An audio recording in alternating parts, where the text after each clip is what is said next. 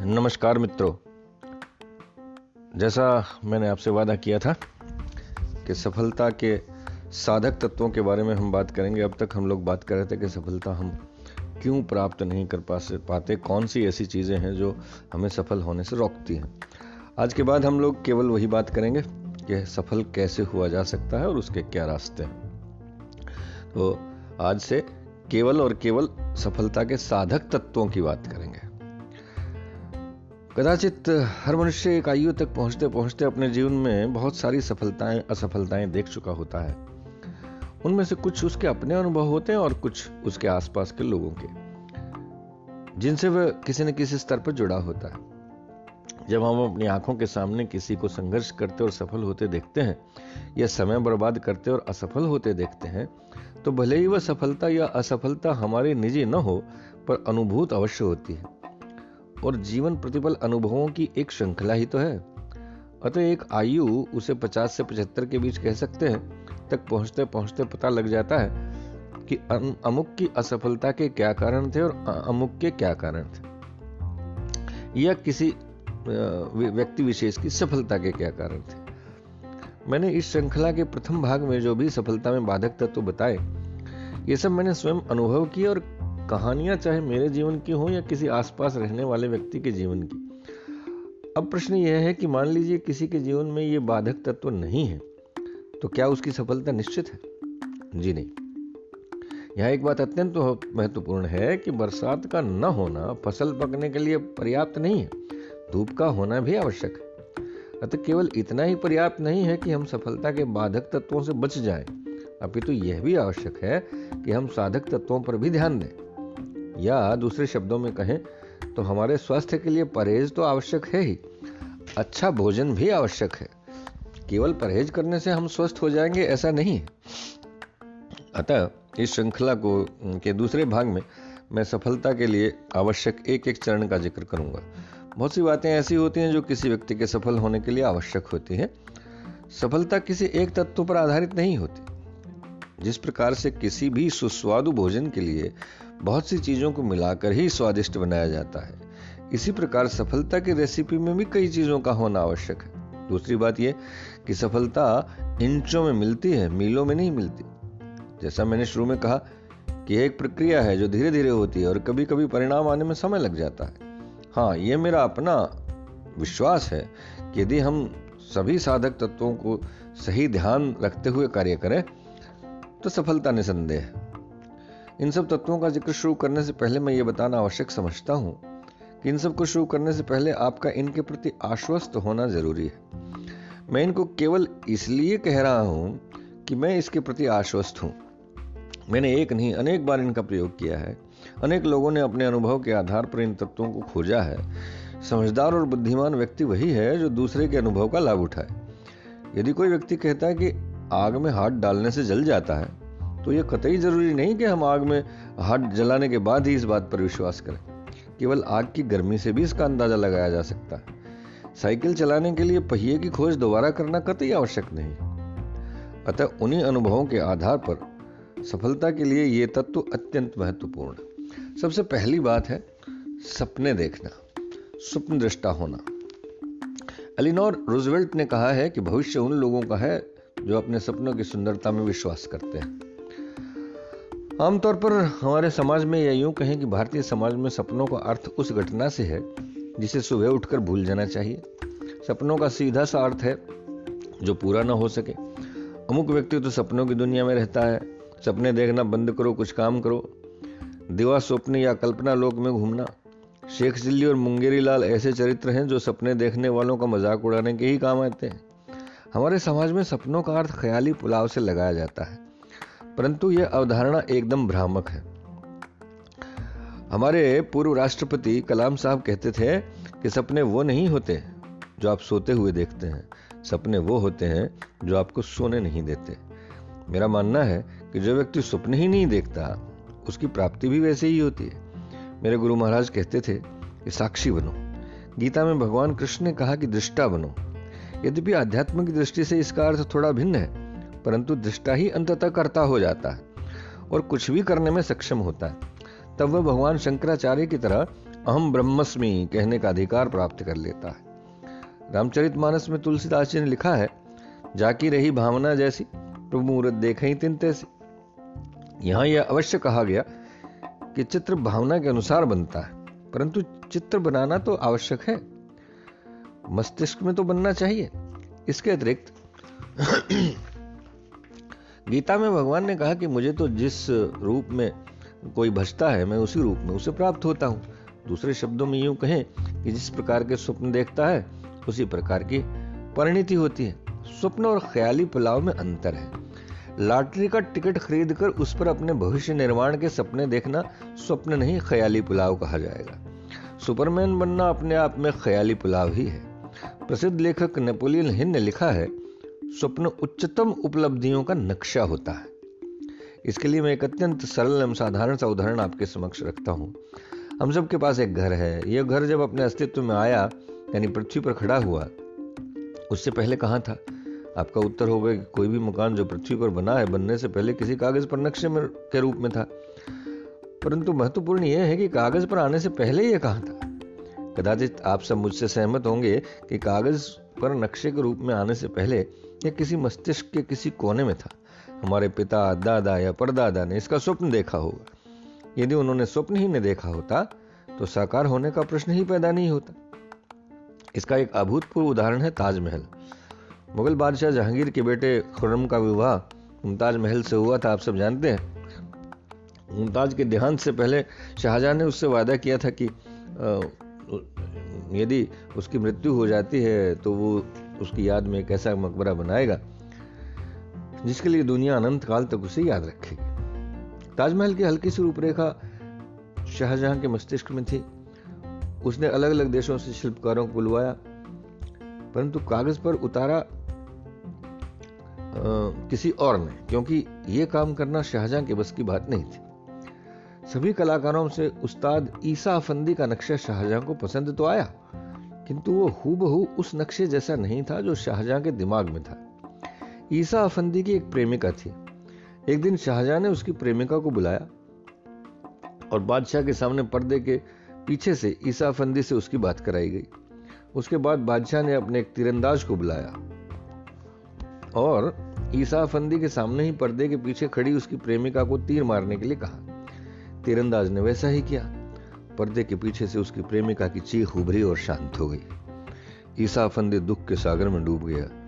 शाहजहां ने उससे कहा कि अगर तुम्हें अपनी महबूबा की याद में मकबरा बनाना हो तो वह कैसा होगा? तब ईसा फंदी ने जो नक्शा बनाया, उसे शाहजहां ने पसंद किया और 20 वर्षों के कठिन परिश्रम के बाद ताजमहल के रूप में वह पृथ्वी पर अवतरित हुआ। क्योंकि स्वप्न बेमिसाल था, इसलिए परिणति भी बेमिसाल हुई। इस संबंध में हेलन केलर का नाम आपने सुना होगा। उन्होंने एक सुंदर वाक्य कहा जो मुझे याद आता है। उन्होंने कहा था कि आपकी सफलता और खुशियाँ आपके अंदर ही हैं। बाहरी परिस्थितियाँ तो केवल संयोगवश हैं। अतः सपना देखना आवश्यक है क्योंकि उसकी पूर्ति का तरीका भी हमारे भीतर से ही आता है। यदि इसका सबसे बड़ा उदाहरण हम लोग देखना चाहते हैं तो वह हमारी आज़ादी। हमारे स्वतंत्रता सेनानियों ने एक सपना देखा। आज़ादी का, पूर्ण स्वराज का।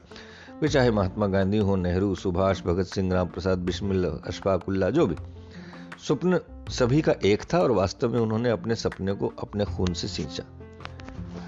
शायद हम लोग उन कठिनाइयों का अंदाज़ा न लगा पाए, जो एक गुलाम मुल्क के लोग झेलते हैं। क्योंकि हमने स्वतंत्रता की हवा में ही पहले ही सांस ली। हमने से मेरा तात्पर्य मेरी पीढ़ी से यदि उन लोगों ने इस सपने को न संजोया होता, उसके लिए सरस्वत त्याग न किया होता तो बहुत संभव है कि हमारी दशा गुलामों की होती। सपनों ने हमें ऊपर उठने की अनंत शक्ति दी है। सपने हमें प्रतिकूलता में शक्ति देते हैं। व्यक्ति जीवन भर केवल एक स्वप्न के लिए संघर्ष कर सकता है। आज हम में से कितने ऐसे लोग हैं जो एक सपने के लिए जी रहे हैं? आप स्वयं अपना अंदाज़ा लगा सकते हैं कि हमारे समाज में स्वर्ग पाने के लिए लोग जीवन भर क्या क्या करते हैं। भारत को पुनः सोने की चिड़िया बनाने का सपना। हर हाथ को काम, हर पेट को रोटी, हर सिर को छत, हर तन को कपड़ा, ये सब सपने ही तो हैं जिन्हें साकार करने के लिए मनुष्य कब से प्रयासरत है। आज किसी भी मनुष्य के पास वही वस्तुएँ होती हैं जिन्हें उसने कभी न कभी चाहा होता है। और जो लोग सपने नहीं देखते, उनके पास वह होता है जो उनके लिए किसी और ने सोचा होता है। याद रखें यदि हम अपने लिए सपने नहीं देखते तो दूसरे हमारे लिए सपने देखते हैं और हम भेड़ों की तरह उनके पीछे चलते रहते हैं। अंतर मन से देखना वह कला है जो अदृश्य को देख लेती है, ऐसा जोनाथन स्विफ्ट ने कहा हमारी संस्कृति में तो यह बात बार बार आई है। स्वामी विवेकानंद ने अदृश्य को देखने की बात कही है। ध्यान और साक्षात्कार की अवधारणा हमारे यहाँ से ही शुरू हुई। ईश्वर से साक्षात्कार अंतर मन से ही किया जा सकता है। तो एक सीधी सी बात है कि यदि ईश्वर प्राप्ति इस माध्यम से हो सकती है तो ऐश्वर्य कहाँ रह जाता है? यकीन मानिए, जो अदृश्य को देख सकते हैं, वे असंभव को कर सकते हैं। जो हम भौतिक आँखों से देख सकते हैं और आसानी से देख सकते हैं, वह विराट का एक बहुत छोटा भाग होता है। उदाहरण के लिए मान लीजिए, आप समुद्र के किनारे पर खड़े हुए समुद्र को देख रहे हैं। क्या आप पूरे समुद्र को देख पा रहे हैं? निश्चित रूप से नहीं, क्योंकि जहाँ तक हमारी दृष्टि जा रही है वह तो समुद्र का केवल एक भाग है। एक विशाल पर्वत श्रेणी को देखते हुए हम उसका केवल एक छोटा सा ही भाग देख पाते हैं। जब हम अंतर मन से देखते हैं तो उसकी विशालता और अधिक हो जाती है और वह असीम हो जाता है। कल्पना में वह देखने की शक्ति है जो सतह के नीचे होता है। उसका चित्र बनाने की शक्ति है जो अनिवार्य है। किंतु आँखों को अदृश्य देखने की आदत नहीं होती है। देखते तो सभी हैं, किंतु जो सफल होते हैं, उनकी सफलता का एक कारण यह होता है कि उन्होंने चीज़ों को अलग ढंग से देखा था। एक अत्यंत रोचक घटना मुझे एक परिचित व्यक्ति ने सुनाई। जब यह घोषणा हुई कि राष्ट्रमंडल खेलों की मेजबानी का दायित्व तो भारत को दिया गया है तो इस बात की काफ़ी चर्चा हुई। उससे कुछ दिन बाद की बात है, दिल्ली से लगभग 20 किलोमीटर दूर हरियाणा दिल्ली सीमा पर एक गाँव है, जिसका नाम कुंडली है। वहाँ एक नामी रियल स्टेट कंपनी के मालिक आए। उसके साथ एक व्यक्ति और था जो हो सकता है उनका सचिव था या कोई और होगा। कंपनी के मालिक एक ऐसी ज़मीन को खरीदना चाह रहे थे जहाँ लोग कचरा डालते। जब वे उसे चारों ओर से घूम घूम कर देख रहे थे तो उन्होंने अपने साथ आए व्यक्ति से पूछा, तुम्हें कुछ दिखाई दे रहा है? उसने कहा, साहब, यहाँ देखने के लिए इस कचरे के ढेर के अलावा क्या है? सो मुझे तो यहाँ कचरा ही कचरा दिख रहा है। आपको कुछ और दिख रहा हो तो मुझे भी बता दें। उन्होंने कहा कि मुझे यहाँ एक पाँच सितारा होटल दिख रहा है। और यह भी दिख रहा है कि राष्ट्रमंडल खेलों में भाग लेने आई कई देशों की टीमें उसमें रुकी हुई है। अंतर है सपना देखने का। जिसका स्वप्न बड़ा होता है, उसकी उपलब्धि बड़ी होती है। उसी जगह पर किसी को कचरे का ढेर दिखाई देता है और किसी को पाँच सितारा होटल। अतः आपका सपना बड़ा होना चाहिए। यदि सपना बड़ा हो तो तथ्य अहमियत नहीं रखते। डेक्स्टर येगर ने कहा है कि if dream is big facts don't count Urdu के प्रसिद्ध शायर इकबाल ने लिखा है तेरे इश्क के इम्तिहान और भी हैं, सितारों से आगे जहाँ और भी हैं। मैं बार बार इस बात पर बल दे रहा हूँ कि सपने बड़े होने चाहिए, परंतु यह भी मैं आगे वर्णन करूँगा कि सपने वास्तविक होने चाहिए। और उन्हें प्राप्त करना आपके जीवन का उद्देश्य बन जाना चाहिए। इसके लिए हमें कुछ और बातों का भी ध्यान रखना चाहिए। एक, सपनों की सूची बनाना। यह बहुत आवश्यक है कि जीवन में हम जो भी प्राप्त करना चाहते हैं, उन चीज़ों की एक सूची बना लेनी चाहिए। उस समय यह सोचने की आवश्यकता नहीं है कि इस अपने कब और कैसे पूरे होंगे। लिखने का एक सीधा सा मकसद है कि इसके द्वारा हम अपने आप को लिखित रूप से प्रतिबद्ध समझते हैं। मेरे एक मित्र ने बताया कि उन्होंने उन्नीस सौ इक्यानवे में इस बात का पता चला था और उन्होंने एक सपनों की एक लिस्ट बनाई और उन्नीस आते आते उनके बहुत सारे सपने पूरे हो गए। उनसे ये सब सुनने के बाद उन्नीस में हमने भी अपने परिवार के साथ बैठकर एक सूची बनाई। 2020 तक बहुत सारे इच्छाएँ सपने हमारे पूर, पूरे हो गए। उनमें एक 2007 की अविश्वसनीय घटना मैं आपको बताता हूँ।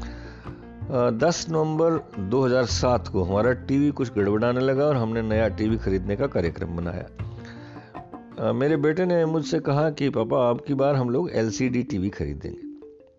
हम चारों बाज़ार गए और टीवी खरीद लिया। तब वहाँ परीक्षित ने मुझसे कहा कि, एलसीडी पर फ़िल्म या कोई अन्य कार्यक्रम देखने का मज़ा तो तभी है जब हम उसके साथ होम थिएटर भी खरीद लें। खैर बजट में था तो हमने साथ में होम थिएटर भी खरीद लिया। दो तीन दिन के बाद हमने अपनी ड्रीम फ़ाइल निकाली किसी काम से। और मैं ये देखकर आश्चर्यचकित रह गया कि 2003 में हमने उसमें लिखा है कि 2007 तक हम एक होम थिएटर खरीदेंगे। आप यकीन मानिए, जिस दिन मैंने ये लिखा था, उस दिन पहली बार मैंने केवल सुना था कि इस प्रकार की कोई चीज़ बाज़ार में आई है, लेकिन काफ़ी महँगी है। इसलिए मैंने 2007 की तारीख ये सोचकर डाली की थी कि तब 2006 तक परीक्षित की इंजीनियरिंग पूरी हो जाएगी और उस पर होने वाला खर्च कम हो जाएगा। अब हम पुनः अपने सपनों की सूची को अपडेट कर रहे हैं। धीरू भाई अंबानी, जो सभी भारतीयों के लिए एक सर्वश्रेष्ठ उदाहरण है, यदि सपने नहीं देखते तो शायद इतनी बड़ी क्रांति भारत में न हुई होती और आज रिलायंस उद्योग विश्व में सबसे अमीर न होता। हमारे पूर्व राष्ट्रपति कलाम साहब एक गरीब परिवार में पैदा हुए। मिसाइल बनाने के सपने देखे। राइट बंधुओं ने सपना नहीं देखा होता तो शायद मनुष्य की उड़ने की इच्छा अधूरी रह जाती। आज मनुष्य चाँद पर घर बनाने की बात सोच रहा है। कभी चाँद पर जाना भी एक सपना था। दूसरी बात यह है कि अपने सपने की सार्वजनिक घोषणा कीजिए। बहुत बार यह देखा गया है कि हम किसी चीज़ को चाहते तो हैं, पर मन महसूस कर रह जाते हैं। हम अपनी इच्छाओं को किसी के सामने प्रकट नहीं करते। यदि आप सपना अवश्य पूरा करना चाहते हैं तो उसे अपने मित्रों, सहकर्मियों, रिश्तेदारों और परिवार वालों को अवश्य बता दें। यदि आप अपने बच्चों को बता दें तो आप यकीन मानिए उसका पूरा होना निश्चित है। जैसा कि मैंने पहले ज़िक्र किया कि पुस्तक लिखना मेरा एक सपना था और काफ़ी पुराना सपना था, जिसे मैं परिवार को बताया और अंततः मालविका ने मुझसे लिखवाना शुरू करने के लिए मजबूर किया और अप्रैल 2008 में मैंने अपनी पहली पुस्तक पूरी कर दी। यदि मैंने किसी को नहीं बताया होता तो शायद मैंने इसे लिखना शुरू भी नहीं किया होता।